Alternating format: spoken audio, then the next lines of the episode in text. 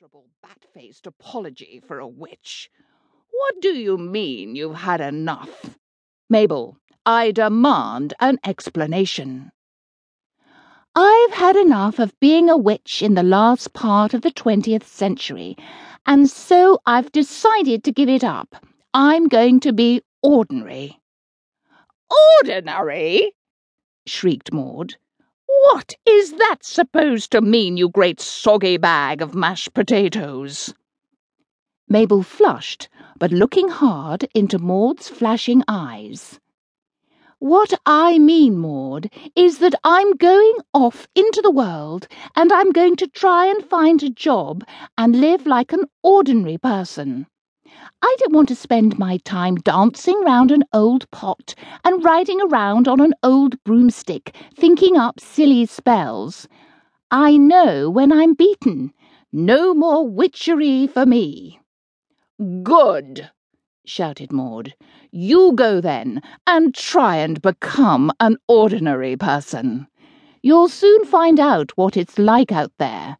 They won't want to know you. You'll be cold and lonely and hungry. And don't think Ethel and I will hang around waiting for you to come to your senses. We'll be off to some distant place, and you may not be able to find us. Isn't that right, Ethel? Well, actually, Maud, whispered Ethel, biting her nails and looking at the ground. I think I'd like to go with Mabel. I'm tired of being a witch, too. Worms, traitors, miserable toads, thundered Maud. Well, off you both go then, but I'm keeping the cauldron and the book of spells. I may be the last wicked witch left in the world, but I shall never desert the old ways of our mother and grandmother and the generations before them. I shall continue with our great ways till the end of time. Each to her own taste, Maud, said Mabel cheerfully. We're very happy for you to keep the cauldron and the book of spells. Ethel and I will have no need of such things where we are going. Now, Maud dear, take good care of yourself, and don't forget to wear your warmest knickers when the weather gets worse. You could catch your death of cold flying around up there. I do hope that when Ethel and I are settled, you will come and visit us. We don't want to lose touch. I mean, we are still sisters, even if we have chosen different paths.